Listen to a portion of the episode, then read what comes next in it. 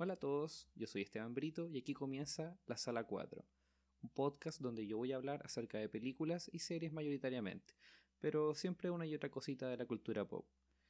En este episodio voy a hablar acerca de las películas de superhéroes que marcaron el 2018 porque hemos tenido pero muchas, pero muchas películas de superhéroes.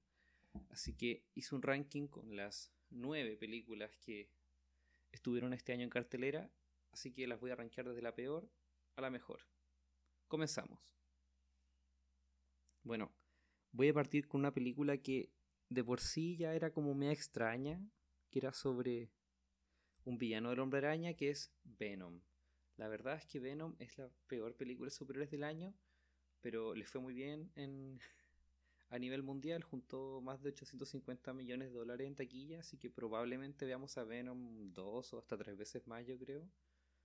Pero Venom en sí como película es un desperdicio, porque se farrean a Tom Hardy, que es su protagonista, que es un muy buen actor, es de los actores más pulentos que hay hoy en día, y las pocas cosas buenas que tiene Venom es que es la dinámica entre él y Venom en sí, que es este simbiote que se le mete adentro Igual no voy a spoiler mucho la película, por si alguien quiere verla, si de verdad quiere perder dos horas, véala.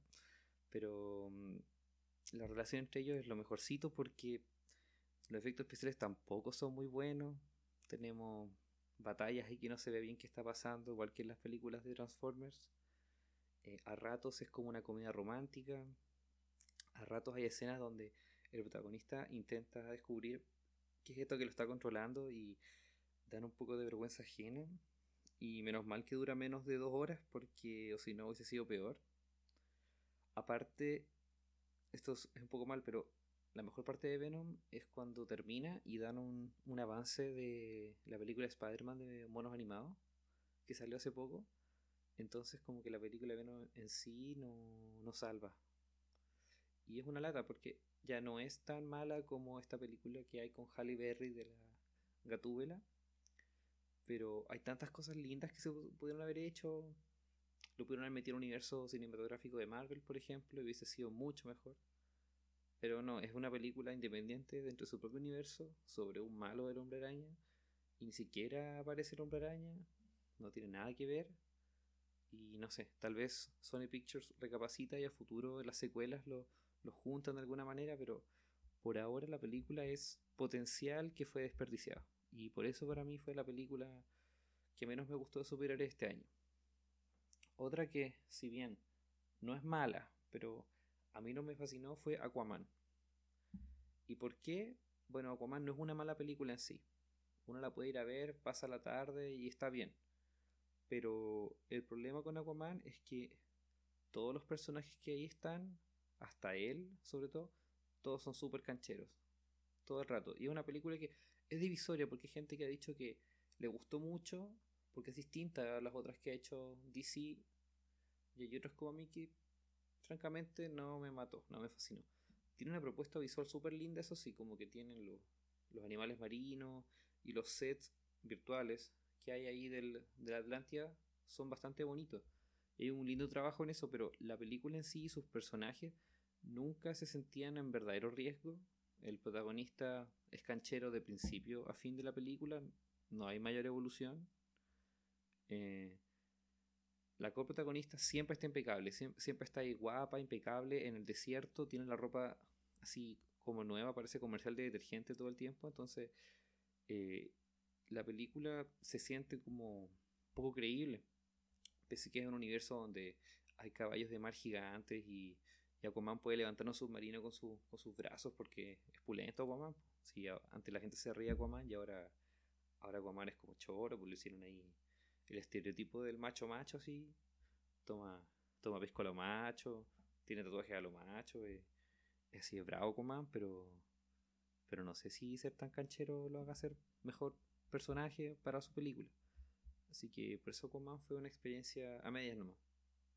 Y creo que la guinda de la torta, así de las cosas malas que podría tener Aquaman, es el hecho de que en una escena que no es muy buena, aparece un cover de África de Toto cantado por el mismísimo Pitbull. Así que eso es ya la quinta de la torta de las cosas malas que puede tener Aquaman, porque eh, ya una canción de Pitbull es mala, en general, una canción de Pitbull haciendo un cover de, de un clásico que es África de Toto es como matar una, una canción, así que muy mal Aquaman. Ojalá las próximas películas de ese sigan mejorando, porque no, no es terrible Aquaman, pero esto de que siempre sean cancheros, todo así, no, no me gusta a mí. La siguiente película es Los jóvenes titanes. Sí, esta película de monito animado. Que básicamente es una película de la nueva serie de animación que se hizo de los jóvenes titanes en acción. Que es como la versión más para niños de los jóvenes titanes, donde los capítulos son en general puros sketch cómicos con los personajes esto, dentro del mundo de superhéroes de DC. Entonces, esta película viene como a reírse de este boom que hemos tenido ahora de películas de superhéroes. Y en general lo hace súper bien. Pero lo malo es que algunos, algunos de sus mejores chistes están en el tráiler. Así que si te interesa verla, no veas el tráiler por favor, porque muchas de, las de los mejores momentos de la película están ahí. Igual tiene sus buenos chistes en el medio y en general es una película súper liviana y llena de humor. Hay una escena que es muy graciosa que parodian al Rey León con superhéroes y no puedo, quiero contar cómo lo hacen porque es una de las partes más brillantes de todo, pero en general se siente como una película que es divertida, pero es para pasar el rato y eso nomás. No, no, no trasciende más. Si quieres ir a reírte un rato, lo vale. Y es entretenido ver estos personajes ahora que eh, era una versión que en un principio la gente no les, no les gustó porque no eran como la serie que había antes de los Jóvenes Titanes, pero ahora como que lo aceptaron porque eh, son, son dos formas súper distintas de tratar a los mismos personajes y eso está bien. Así que los Jóvenes Titanes está ok, pero si tú viste el tráiler como que te, te desilusiona porque ya viste la mitad de los chistes buenos que tienen para ofrecer. Y ojo que también sale Stan Lee, hace un cameo incluso en una película ese, él mismo lo dice. Así que eso sé que la película igual son yumbitos porque ahora que falleció este, este caballero le, da un valor especial. Y ya empiezo con películas que a mí me gustaron mucho más. Eh, en el ranking vamos subiendo con Ant-Man y la avispa, que en sí es como un pequeño canapé que entregó Marvel después de eh, la mansa cena que fue Infinity War. Y continúa la historia de, de Ant-Man y, y, la avispa después de los hechos de Civil War porque ant no aparece en, Infinity War. Perdón si alguien le spoile la película con eso, pero no aparece y esta película viene como a contar qué pasó con él y, también es como este, una pequeña comida antes de lo que va a ser el próximo año Avengers 4, fin del mundo mortal y todo eso. Y la película en sí es un carnaval de risas. Son muchos chistes uno tras otro y juega mucho con el humor de que los superhéroes se hacen grandes, se hacen pequeños y sale Michael Peña, por Dios, ese tipo es demasiado chistoso. No sé, no, creo que le den su propia película a Michael Peña, pero por favor en alguna película de Marvel que venga, denle más espacio porque su personaje es muy gracioso. Y básicamente eso es eh, Ant-Man y la avispa. Es una película que son puros chistes uno tras otro y que tiene una historia interesante de contar, pero que al final lo, lo más increíble de todo es el humor. Así que es una película súper liviana, y que igual presentaba un, villano interesante con, con, un, con motivaciones fuertes, lo cual es, eh, para mí la, la, coloca más arriba en el ranking que Aquaman, por ejemplo, que también trataba de ser chistoso a ratos, pero era chistoso de otra forma. Ant-Man como que tenía un estilo de ser chistoso y Aquaman es como que se siente casi como un dibujo animado ochentero, así como He-Man, donde ya tengo el poder, más o menos, Así que eso. Y una película que también es muy chistosa es Deadpool. Y Deadpool la rompió hace unos años cuando salió la primera película porque el mundo no, no estaba preparado para ver una película sobre Deadpool. Clasificación para adultos, lleno de chistes, rompiendo la cuarta pared, lleno de sangre. Ryan Reynolds se pasa como Deadpool y se burla de sí mismo. Yo creo que es, lo mejor que tiene para ofrecer esa película. Y ahora la secuela está bien no, no, no supera el encanto del original que tiene, que fue algo nuevo, pero es una película súper entretenida, que tiene a Cable, que es un villano que es como serio y malo, y el Deadpool lo único que hace es tirarle chistes, y, y Deadpool es para eso, es para reírse de principio a fin. Es una película que si bien no hay que tomarse muy en serio, eh, tiene momentos serios, algunos, pero siempre viene Deadpool y remata con un chiste, así que Deadpool es una comedia en sí. Y es muy divertida y ojalá después hagan una X-Force o algo cuando ya Disney compre Fox. Ojalá mantengan esta línea de películas más subidas de tono, no tan familiares, porque le da un poco más de variedad al género superhéroes, que ahora es un género más que nos viene bombardeando con casi 10 películas este año, y para el próximo se vienen muchas más, y no sé hasta cuándo va a dar la gallina los huevos de oro del cine, pero estamos como en la época dorada de las adaptaciones, así que hay que disfrutarlas mientras dura. Siguiente en el ranking, yo posiciono a Los Increíbles 2. Es una película de superhéroe y pasaron 14 años desde que yo era muy pequeño fui a ver Los Increíbles con mis papás.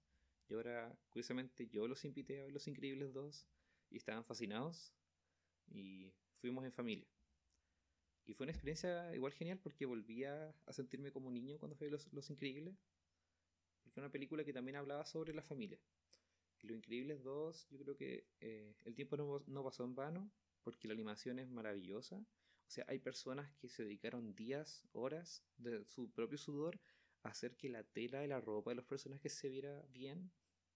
Yo creo que es un, un trabajo que lo hacen verdaderos artesanos o equipos gigantes de gente como en Pixar. Y lo lograron muy bien, no solo por cómo se ven los personajes, sino por cómo suenan, porque el apartado sonoro de la película es maravilloso. La música orquestada, que es como de las películas de los 60, 50, es genial. Y todo ese tiene ese, estilo como de películas antiguas de espías. De hecho, se supone que lo increíble sucede en los 60 en Estados Unidos. Como que nunca lo dicen, pero ocurre. Y yo creo que para mí no está más arriba en el ranking porque la trama en sí es un poco predecible y se parece un poco a la primera película. O sea, pasaron 14 años y tienen cosas muy en común. Pero me gustó el enroque de roles que hicieron con que Elastigirl ahora trabaja y el señor increíble se queda cuidando a los niños. Me gustó eso porque le dieron más protagonismo a Elastigirl que la primera película era como la compañera nomás del señor increíble. Y como él cuidaba al Jack Jack que tenía como puros poderes al azar también era algo muy divertido de ver. Y creo que esa película estuvo súper bien. No sé si van a hacer otra más porque no sé qué otra historia pueden contar. De hecho, el director Brad Bird dijo que no había querido hacer Lo Increíbles 2 por harto tiempo porque no había encontrado todavía la historia. Entonces, tal vez pasen otros 14 años más y de Los Increíbles 3. Así que, si es así, sería bueno porque si le dan una buena razón a los héroes de volver, valdría la pena. Pero si algo solo para sacarnos plata, como igual Disney lo viene haciendo hace rato, eh, no.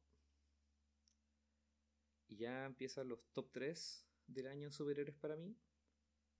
Eh, la tercera película que yo voy a poner en mi ranking es Pantera Negra, que es una tremenda película, es maravillosa, no solamente por su estética que mezcla eh, la cultura de África con la super tecnología que está en este país secreto de Wakanda, sino porque el que se roba toda la película es el villano, el Killmonger, porque Michael B. Jordan hizo un personaje genial. Bueno, le pasaron el guion, pero su personaje es un villano que de verdad tiene como verdaderas intenciones de peso. O sea, él quiere que Wakanda se abra al mundo.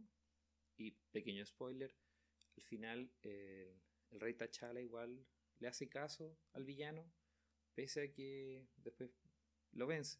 Entonces él genera un cambio y un, impacto en, en, el protagonista. Y eso como que no lo había visto tanto en otras películas de superhéroes últimamente.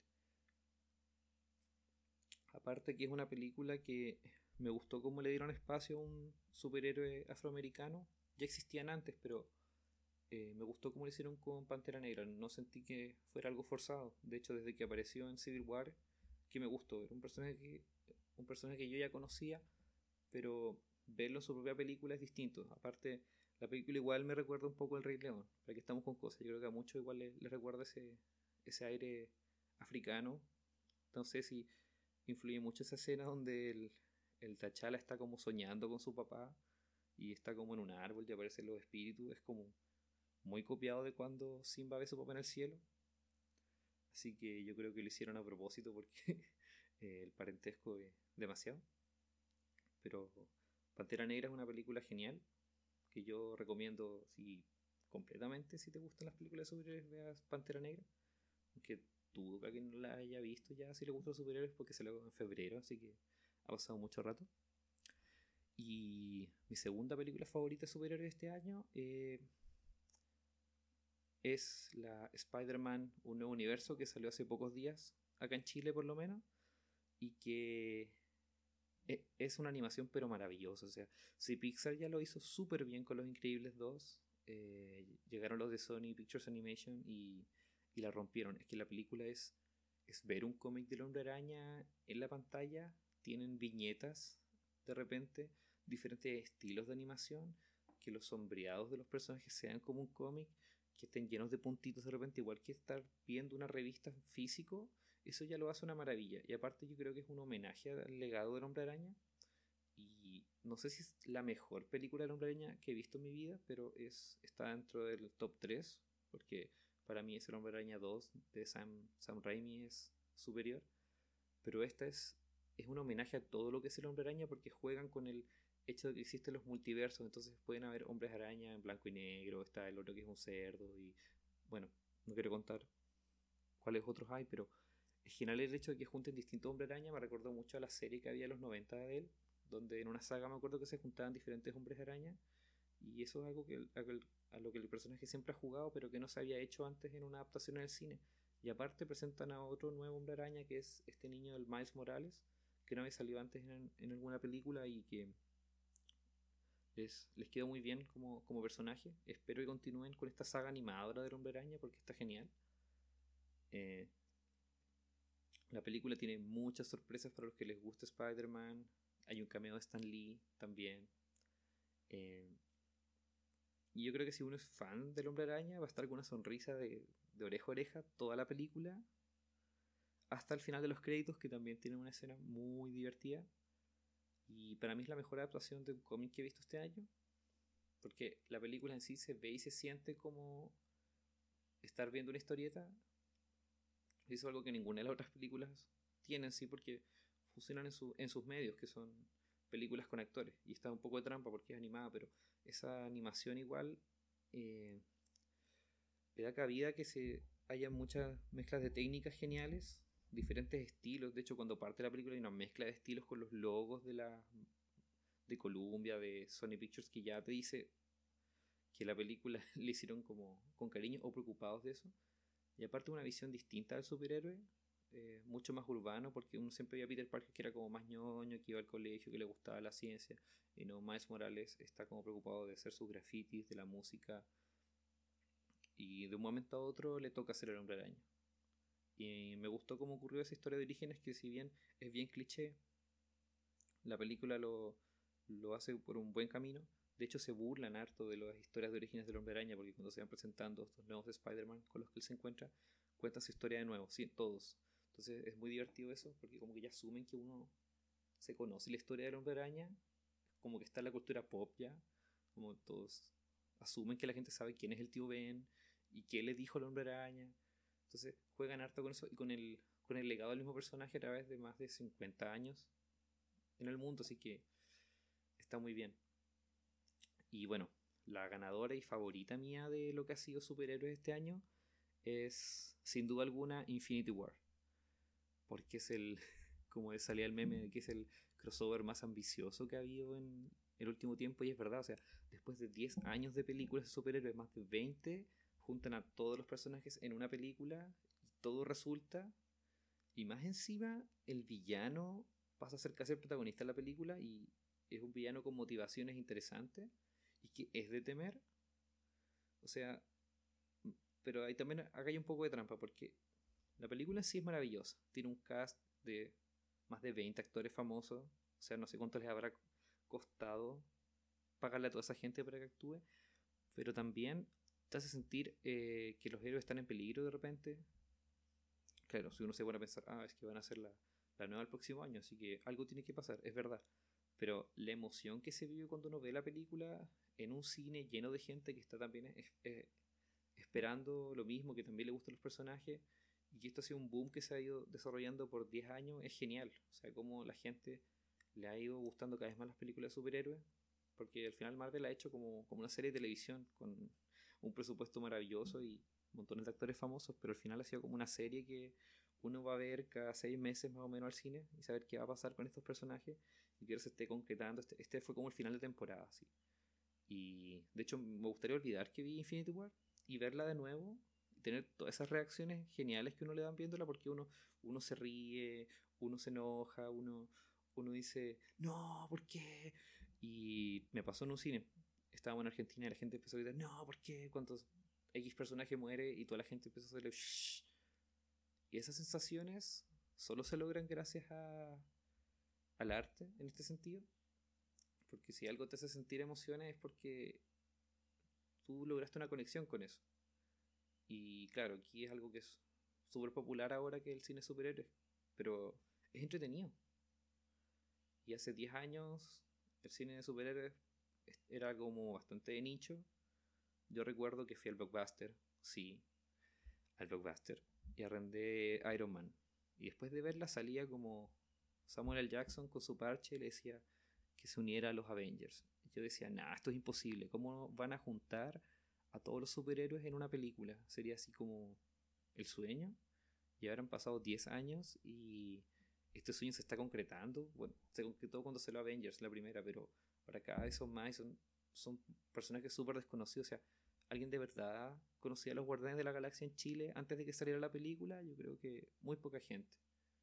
O al Hombre Hormiga. El Hombre Hormiga tiene una película y es buena. Y es tan buena que hicieron dos. Y las dos son buenas. O sea, estamos en una época dorada que tenemos que disfrutar, yo creo.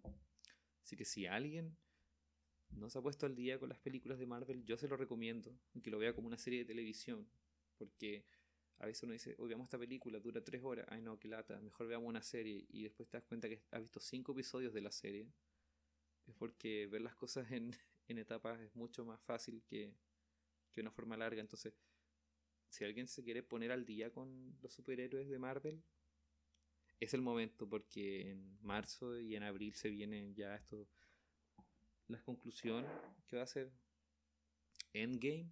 Y bueno, va a ser maravilloso y como digo, hay que disfrutar esta época de películas de superhéroes porque como todo en un momento se va a acabar, pero pero hasta ahora ha valido la pena.